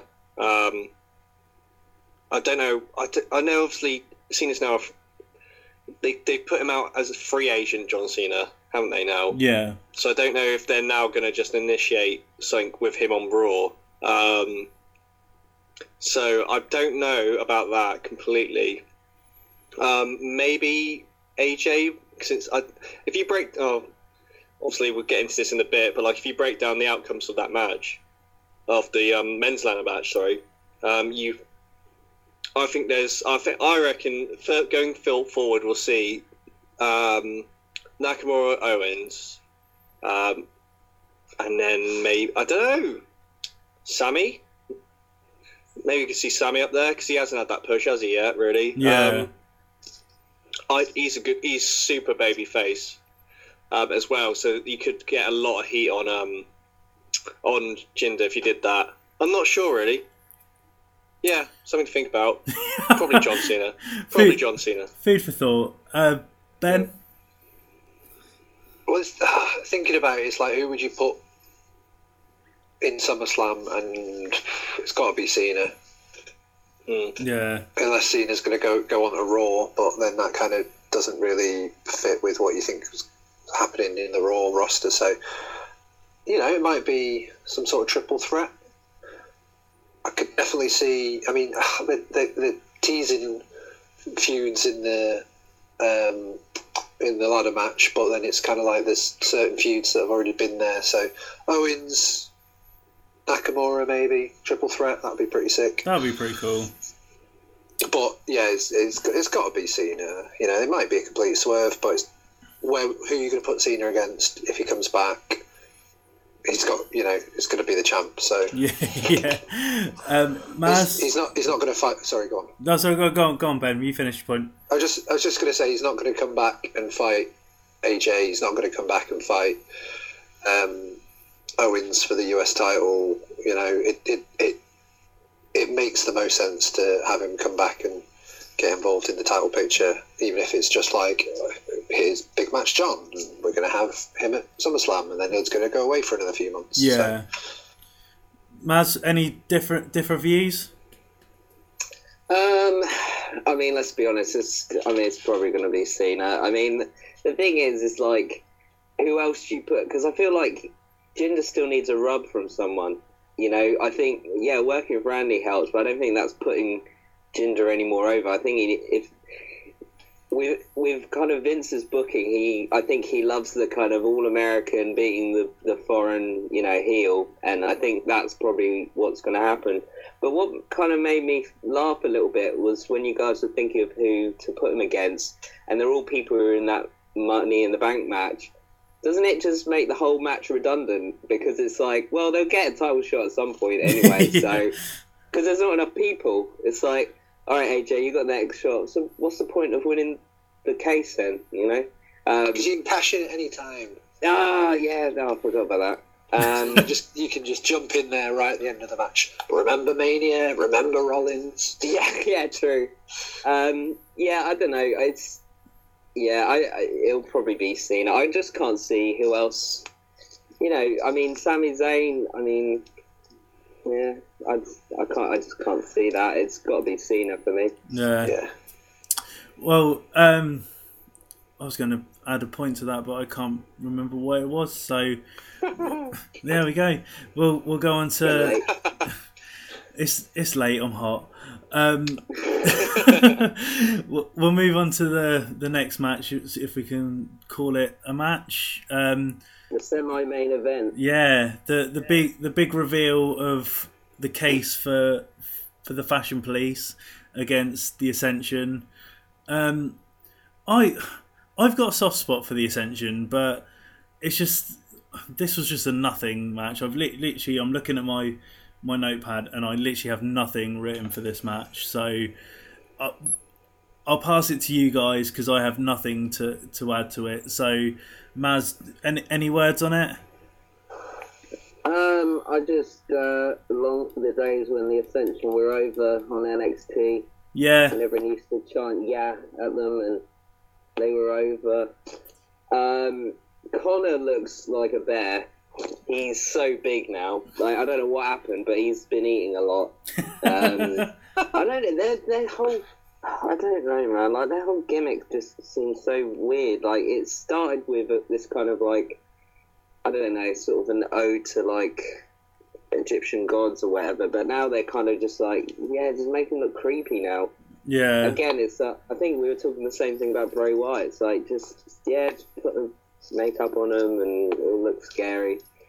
Um, the problem with this whole match was it's like it's they literally booked out of nowhere. So why should anyone be invested in it? And because it was so quick, I didn't really particularly care. No, they did some of the spots that we were talking about, like Ben was saying that they did in Backlash, yeah, I mean that would get uh, Breezango more over because that's kind of their whole thing, and it'll get the crowd more susceptible to their comedy style.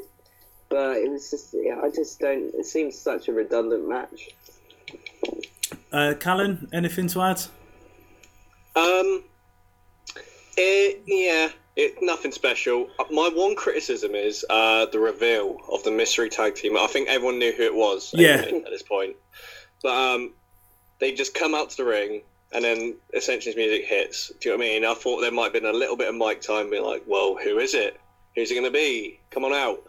And then, uh, and then they come out. So I think from a production standpoint, I was a bit annoyed about that. That was about it because they just came out like it was an exhibition match. Do you know what I mean? Yeah. Um, and it was, but um, yeah, no, nothing really to say here. Um, the match was over in like literally two minutes, and uh, you know, I, I think literally, sadly, this match was strictly for the piss break for the main event. So yeah, that was it really. Ben, any final words? Uh, do I get to do my fart noise now? so yeah, just just imagine a, a like a fart sound effect. There we go. I think that's the perfect way to, to end on that match. Um, I, I think I think Maz has got a whole um, catalogue of sound effects, considering you played music earlier. Yeah, hold on, let me have a look at my catalog of sound effects. No, I don't have one. No, no. I just have to imagine what that sounds like. cool. Gonna get a, sa- a soundboard ready for next time. Definitely. Um, we'll move on to, to the main event, um, which I think was kind of easily the, the match of the night. Um, Oh, before you get onto it, what did you think about the the title not being the main event? I thought it made sense, to be honest. Like, Yeah, yeah, I just think I don't get why so many people were up in arms about it because if you think of the people that are in the in the Money in the Bank match, like no disrespect to Randy Orton or Jinder Mahal, but they're your big money guys, so why not make them headline? It just it just made sense to me. But yeah, It, bothered it bothered me last year when uh, was it? It might have been last year or the year before where they just had the Money in the Bank match first. Um, and obviously that was teasing the cash in later on that night. It was a bit predictable, but uh, like if you're labeling a pay per view um, with a gimmick match, I feel like yeah, it should really headline. Do you know I mean? If the if the build's right, and yeah. Um, I, apart from like those kind of obvious gimmick matches, I I'd like the championship really to main event every other show. But um, Mm. you know, um, yeah, it's it. I think it makes sense in this scenario, definitely considering the guys in it and kind of like the outcome. Um, they weren't going to do a cash in on the same outlet last year, so I guess they make sense for it to go on last. Really, Didn't they have a pay per view where they had like the the championship match like first? Wasn't it like around the election? or Oh. something? was that no mercy? That wasn't no mercy. That was Oh, it- one of wasn't the. it One, the triple threat? Uh, Dean, AJ, and Cena. Yeah, Yeah. Yeah, yeah. that's yeah, I right. think they Um, did that because of yeah the the, the election Debates, was on, yeah, yeah. That's it. was that backlash last year? I think it was may, I, maybe. There's so many pay per views. I, I know. don't- I have no idea what the next one is. So, Some, I don't know if it's just I don't know if it's just me, Maz, but you sound like you're talking into a shoe. what Your your, your mic's super muffled. is it? How about this? oh there you go. That's That's, better. bit, that's better. Oh, yeah. okay. I'm sorry. yeah, I was to say how when I don't even know what the names of most of the pay per views are anymore. or When they were. Yeah, Ah, okay, okay. I, It's I- all right. What they've done, what they've done is they've created ridiculous name pay per views just so you'll remember them, Ah, like Smart. Great Balls of Fire. that's why they've done it. yeah, but Great.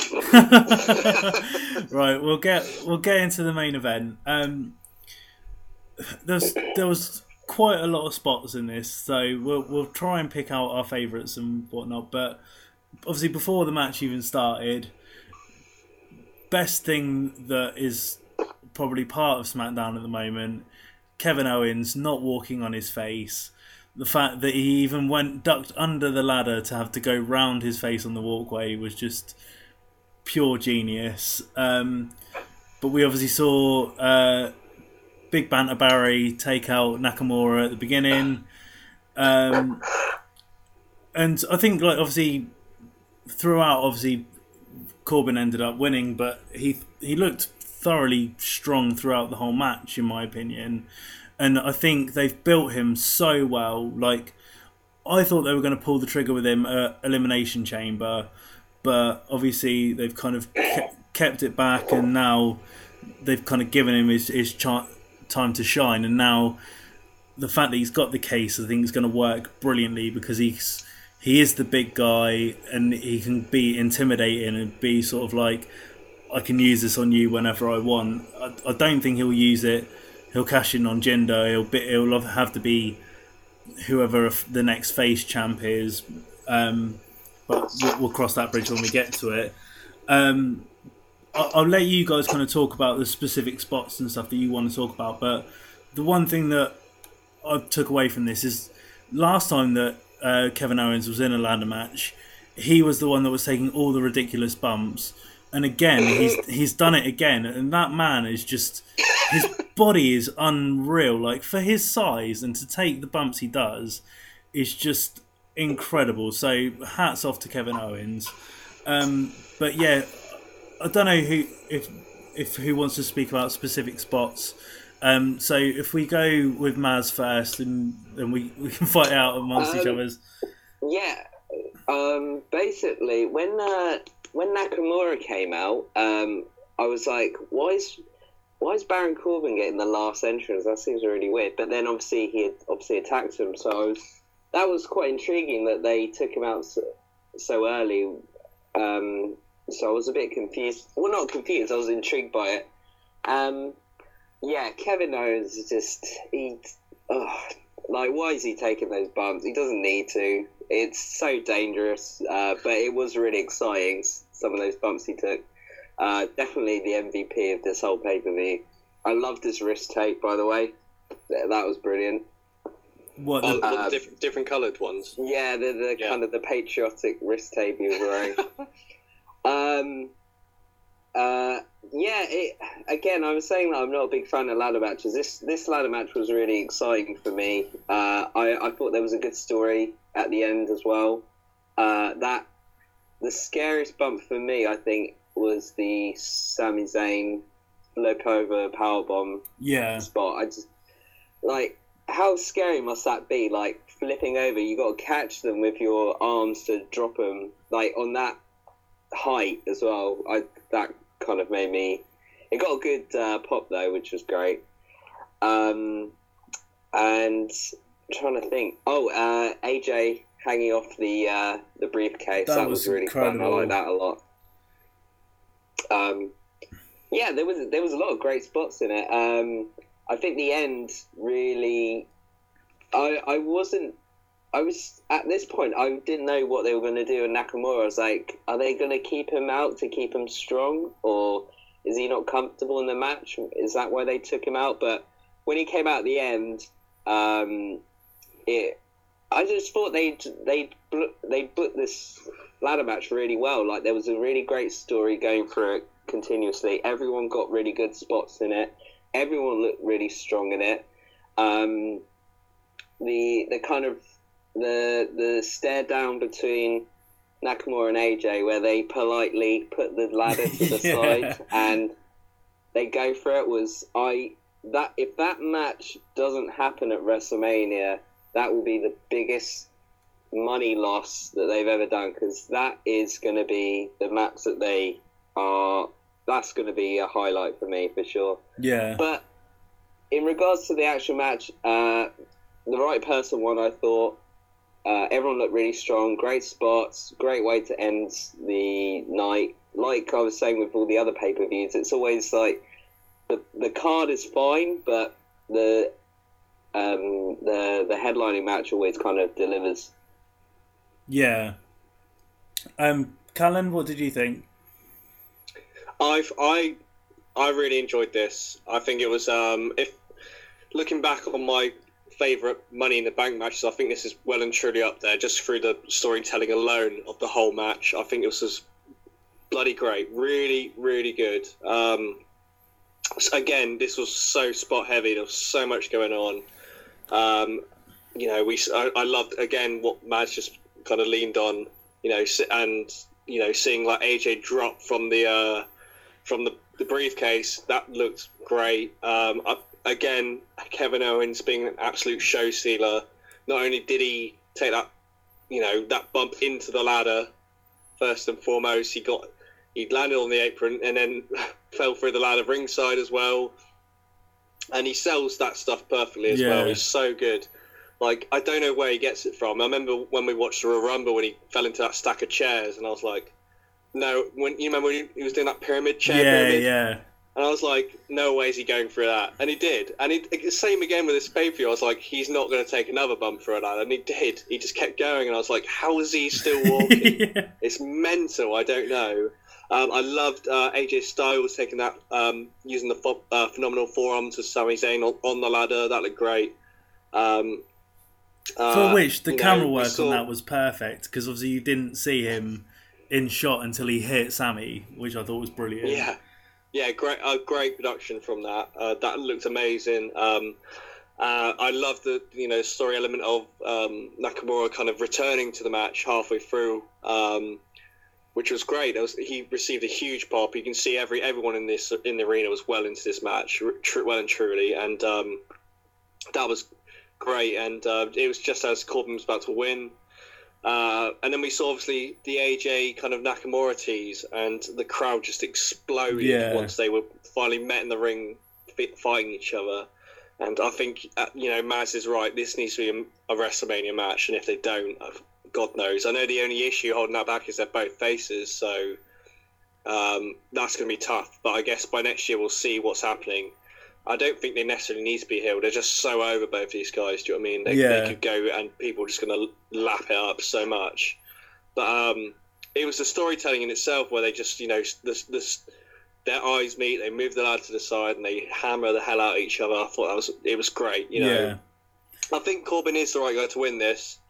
Um, uh, I, I I don't know how how other people love that or the casuals uh, if they actually are a fan of that result. Um, but I think I think Baron um, he's been pretty consistent since he's debuted on the main roster. Um, I think I think he's I think he's really good, and I feel like he hasn't quite reached that get. Well, he hasn't quite got that push that he has, you know, been gunning for. Really, I think yeah, he could have had a chance. I think he would have been a good IC champ if they did go with that. Yeah. Um, but you know, I, I guess they had further plans with that in retrospect with moving it to Raw. But yeah, I mean, uh, I think this is a good spot for him, and I think he's if he continues to be that guy who just keeps destroying everyone backstage and. Uh, you know, does what he wants. I think he, he have a really interesting dynamic in the cash in. So, um, yeah, that'd be. I think that'd be good. But um, I, w- I really wanted Sami Zayn to win this, though. I think um, I think he, since he's been up on as part of the main show, which is now coming up to a good like two, three years, he hasn't really achieved a lot. Except he's really over popular. Yeah. Um, yeah. If, if you if you compare his career path, to, I guess, to his rival, which is Kevin Owens, obviously Owens is is well and truly up there, and I think a big win like this would have been something that could really cement a future Sami Zayn Kevin Owens like Mania match years down the line or Yeah. whatever, you know. Um, but yeah, it's, it's a bit. I feel you know, it's. I don't. I don't think Sami Zayn's got anything going beyond this, sadly. But um, uh, it. I think you know Corbin again does make sense. You know, I think this this whole match was great. Everything was done correctly, and Corbin winning is is the sensible outcome. So yeah, I think this is great. I thought this was one of my favorite money money in the bank matches I've seen in years. Anyway, so yeah. I, I was kind of the same as you, Callan. Like I, I wanted Sami to win, sort of going into it, and I thought that he was kind of going to. But I think, yeah, Cor- Corbin coming out on top does does make sense. And as I said earlier, I think him kind of being this dominant sort of guy backstage, or just like teasing whoever the champ is, like saying, "I can use this on you whenever," will it will just work perfectly. Um, but Ben, what what were your views on the match? in agreement. It was amazing. I think that like you've, I think Corbin taking out Nakamura during his his entrance was a genius touch because everyone's like, oh, all about that Nak's uh, music Yeah. and the flashy lights. So for him to just come out and go, nope. Uh, I like that nickname, Nax. um, It's not it's Yeah. not as good as Big Banter. Big Yeah, my boy Nax and Big Banter. um, yes, that was that was class. Um, kudos to uh, to Ziggler as well for uh, for just putting on a good show. I know he's pretty solid in a ladder match, but sometimes he gets it. I don't know if you've seen him at like at Mania, it's just like oh Ziggler's in another ladder match. It was it didn't seem to be that kind of annoying uh, Ziggler kind of performance. It was I think it was probably because he was just in a in a solid match with a, a, a bunch of champs. So for it, it, it just worked really well. Um, it's the it's what everything that was right about a ladder match. What we were saying was wrong about the the women's ladder match earlier. Sort of like it didn't. This one flowed. The spots weren't like, oh, there's a spot coming. It was just like, oh shit, there's a spot. That was amazing. It, whereas the you know it just wasn't clunky and, and you know, and I don't know if that's because you've got you've got a couple of guys. Well, you've got I guess sort of two or three out of those guys, uh, absolute sort of ladder veterans. You've got uh, Owens and, and Zayn, who've had ladder wars for years, which was a point that I, I noticed they didn't really fall back on that, which they have done in a couple of previous matches where they've had like the, those two in the ladder Yeah. Scenario. They've gone, oh look, you know, let's call upon that thing that everyone remembers, but it, they didn't really do that this time, which was good, and they're not really doing that that whole Owens uh, Zayn thing, you know, where they just go at it uh, for a couple of minutes.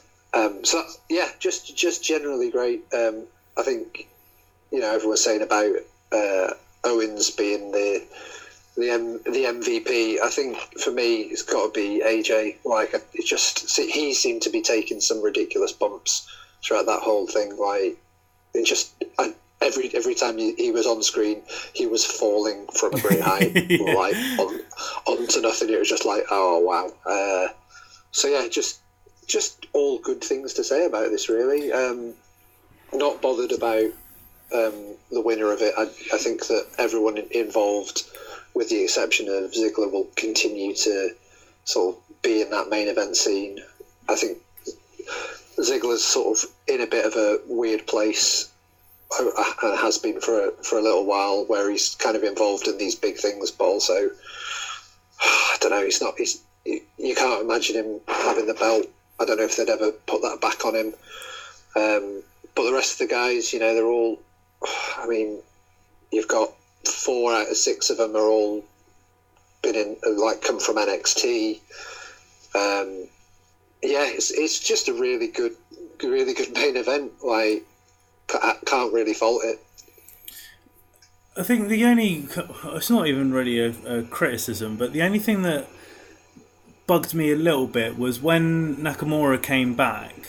Like I understood that he obviously had to take everyone out, but um, was the o- overuse of the Kinshasa, which a little bit annoyed me a little bit because I think for a finishing maneuver, you need to kind of save it. That it might just be me being pedantic, but the fact that he hit so much within a short space of time, I think kind of lost the value of it a little bit. But I don't know if that's just be, me being cynical. I think you're right though, Tim, because I now that you bring that up, that does kind of worry me. I'm worried that this is going to be his Superman punch, and everyone's going to get sick of it really quickly. yeah, Um, they need to protect it a lot more than, or just not overexpose it so much. Because he has a. What- what- sorry. So, I was just going to say, I I don't know how limited his arsenal is as far as like actual maneuvers. So yeah.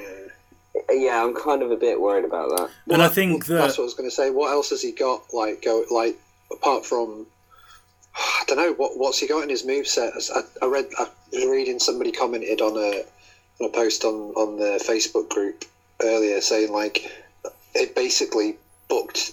It was the Roman Reigns booking. yeah, Mm. Like you know he he got taken out early. He came back. You know you can you can put Roman Reigns into that role. But of course, Roman would have won it. yeah. Yeah, sure. I think the only thing, like, is the thing that kills it as well is you haven't got Corey Graves announcing it because when Corey Oh, yeah. Graves shouts it from the top of his lungs, it kind of adds value to it. But when you've got Tom Phillips just going Kinshasa, it's like nah, it's not. It's not the same effect. But um, if we briefly talk about the the winner, and then we'll we'll kind of start to wrap up. Um, same question that we had I had for the the women's match. Who do we see Corbin cashing in on? Um, as I've already said, I, I don't see it being Jinder.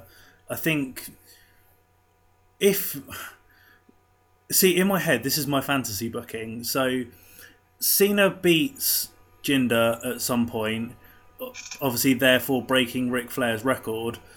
But the same night, Corbin cashes in and gets the title. So Cena's got the got the record, but doesn't hold the belt for very long. That's how I'd like to see it play out.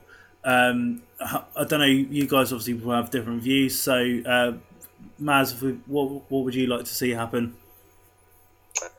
Um, well, actually, what you propose there does make a lot of sense, really. Uh, I, I, can see Cena and Jinder at SummerSlam. Uh, yeah, I mean, at this point, Cena needs to be some sort of transitional champion. You know, he doesn't need to have it that long. If he, let's say, Jinder does get beaten by Cena and he keeps it for a while, um, I mean, I could, I don't necessarily want to see this, but I could see uh, Big Breakfast not being able to, you know, he's he'll be like um, Damien Sandow where he cashes in and maybe doesn't win it because yeah. you know because we haven't seen that for a while, and I think that it gets a bit predictable sometimes. Um, but then you know, I think he deserves a win. So um, yeah, I yeah I I can see him. Yeah, I can see him being Cena. I think you're right. I, I could definitely see that. Yeah, Ben, what about you? Um, I think what you've said is kind of the obvious, um, obvious decision. It, it's, who would you? The, the, the question is, who would you have Baron Corbin feud with? Because obviously, it would be a bit of a cash in, maybe, and then rematch sort of scenario. You've had him do it with Sami. I, I could see it with Kevin Owens, but I can't see them putting the belt back on Kevin Owens that soon. The logical, well, you say logical, but the, you know the logical sort of way forward would be the whole Cena Jinder scenario. I can't, I, unless for some reason Nakamura or um, Sami Zayn got the title, but I can't see them putting the belt on them what I could see, actually, saying that, Ben, is that maybe, let's say Cena beats Jinder, and let's say somehow Sami Zayn is like number one contender and he has a match against Cena. That's when Baron Corbin comes in, cashes in, uh, stops Sami Zayn from getting his chance opportunity, and then they go into a feud that way, where yeah. Baron's the champion going into it, and you've got the underdog babyface Sami Zayn. So, you know, that could work. Yeah, I can imagine. Oh, it's, it's difficult because you can imagine if they did put the belt on Zayn, then you just you set that Owen Zayn feud back up or that Nakamura Zayn feud, which would be awesome. But oh, there's so many, so many possibilities. uh, Callan, anything to add? Uh, yeah, these guys have pretty much nailed it. But I think, um, yeah, I think I think going forward it'll probably be Cena um, taking the title from Jinder, and I think the biggest swerve and the biggest kind of like way to get um, Corbin over is to cash in immediately on John Cena winning his title. Um, and then I would actually, I wouldn't mind seeing a Baron Corbin John Cena feud. I think they could, you know, I, whenever Cena's put in with the rookies and they give him the time, I think that was proven with the US Open Challenge. He, he absolutely does a great job. Um, and you know, the, my concern would be if they did do that, two, a month or two down the line, um, Cena's got the title back anyway, and it didn't matter. Do you know yeah. I mean? I feel like they need. That's the only issue is that whole rematch system. Because um, I know they'll do the back and forth probably if they did do that. It's just would Cena come out of it um, as 17 time world champion or 18 time world champion? You know, um, so yeah, that's that would be my concern with Baron down the line. But I think I think the matches would be amazing if they did do that. Um, Sami Zayn would be my second favorite, definitely. You know, I, I like again. I really want to see him in that title picture. Uh, maybe if he, you know, let's say they didn't go with Cena and they did decide to run with Sami against Jinder, uh, and then you know we saw Corbin cash in. I don't think that would be as exciting because obviously the name value of beating John Cena to get that title would be a lot, a, a lot way way bigger push, and we've already seen Sami and Baron do some bits early this year. Yeah. So um, I guess it would make it worth it if they did it, did it, but um, with Sami Zayn that is sorry, but um, uh, with the title involved. But yeah, apart from that, I, yeah, I, I, I think you're right though, Tim. You pretty much nailed it. It will, it will probably be John Cena. I, I expect so. Yeah. Cool. All Well- roads lead to John Cena. Yeah. Cool. Well, as always, we'll we'll finish on um, what our one highlight of the pay per view was. Um, I th- mine is kind of the spots in the in the main event. My my personal highlight was uh, Kofi Kingston's stage dive kind of thing onto onto the Usos, where he literally just leapt and fell onto them. I thought that was a, a brilliant little spot for Kofi. Um, Oh, was that the was that was that a trustful kind of? yeah, yeah, which was just yeah. which was brilliant. Um, so that was my my highlight. Um, Callan, what about yourself? Oh, um, I probably James Ellsworth's outfit. Um, I think I think it was, you know, I think he really pulled the stops out this time, and I'm really proud of him uh, dressing like that. Um, he's he look, he's very he always looks questionable. But I just want him to maybe wear something a bit more translucent so we can see more of the Offspring tattoo. Um, but yeah, uh, yeah, probably that. I reckon Yeah. that's probably my favourite. cool. Uh, ben, pe- highlight for yourself? Oh, um, AJ falling from from the rope that was amazing. Like just just good t- good TV. I yeah. Um, that and uh, the uh, the the new music that's been pumped out of the music making machine, which is what they called CF. What they called the. Uh, Oh, come on, Maz, you, you can say it. say again. Ma- Maz knows how to say it. Uh, it's it's CFO money, but then it's spelled CFO dollar sign. So I think I think they all say CFO money.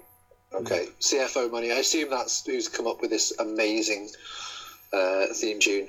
Uh, the new Glorious, I think. I think Yeah. everyone will be totally into it. So that was a, a highlight. I've I have sort of YouTubed it and listened to it a couple of times.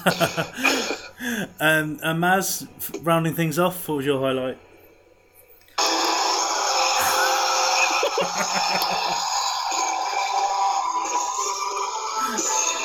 It's so good. okay, anyway. On a serious note, Oh my god, that was Uh, inaudible. was it? Oh, Yeah. oh, rubbish. It sounds great here. Um, uh, highlights for me was definitely it's got to be the the whole Money in the Bank match. Uh, I think was absolutely brilliant. Like I said before, I'm, haven't really been a big ladder match fan, but this this worked on so many levels. Uh, a lot of uh, the Usos in uh, New Day match was really good, really worth checking out again. I think I'll probably check that out again. Um, unfortunately, apart from those two, the rest of the night for me was again just you know same old with WWE. You know, um, if if I was to watch this pay per view again, I'd only watch those two matches probably. Yeah. So yeah, I thought everyone looked strong in the the Money in the Bank match. Yeah, so that was definitely. good. Positive on that, but yeah. Perfect. Well, there we go. That was Money in the Bank 2017. Um, we'll be probably doing this in a couple of weeks again for Great Balls of Fire, which I've got to say I'm looking forward to to Joe and Brock, but the rest of the pay per view we'll have to wait and see what it has to offer. But um, guys, thank you very much for joining me once again on a very very hot Monday evening. Thank you very much. No worries, man. cool. Thank Cheers, you. man. And I think if I think we need to have the uh, Mike and Maria Kanellis theme tune playing us out on this. Yeah, I'll, I'll get. Yeah. I'll, just, just throw it in post so it's not as inaudible Yeah, as uh, I'll- Maz I'll- is. yeah, Tim. Whoever whoever edits whatever company you use to edit your podcast, just uh, contact them. Yeah. Send them the link. And, uh, we'll get we'll get it sorted. Yeah. Cool. All right. Cheers, guys. Cheers. Take it easy. Bye. Bye. So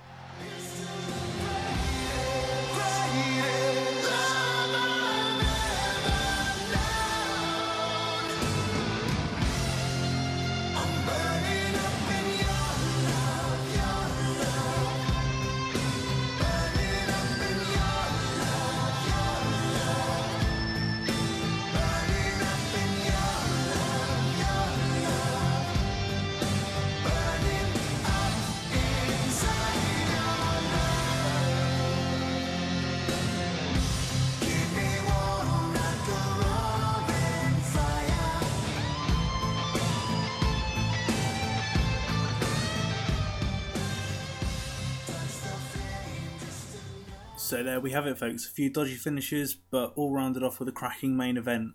Um, as always, with the Money in the Bank shows, leaves a lot of possibilities going forward, uh, and it will, uh, it'll be interesting to see what happens on tonight's SmackDown Live to see if there are any repercussions uh, from the women's ladder match. So, yeah, lots of things going forward, storylines uh, to explore, and as always with WWE, I'm sure they'll leave us guessing uh, every every twist and turn. Um, if you want to let us know your views on the pay per view or just get in touch with the show in general, uh, you can follow us on Twitter, which is at just underscore and underscore insight, uh, using the hashtag JAIPod, uh, or you can email us at just underscore and underscore insight at hotmail.co.uk.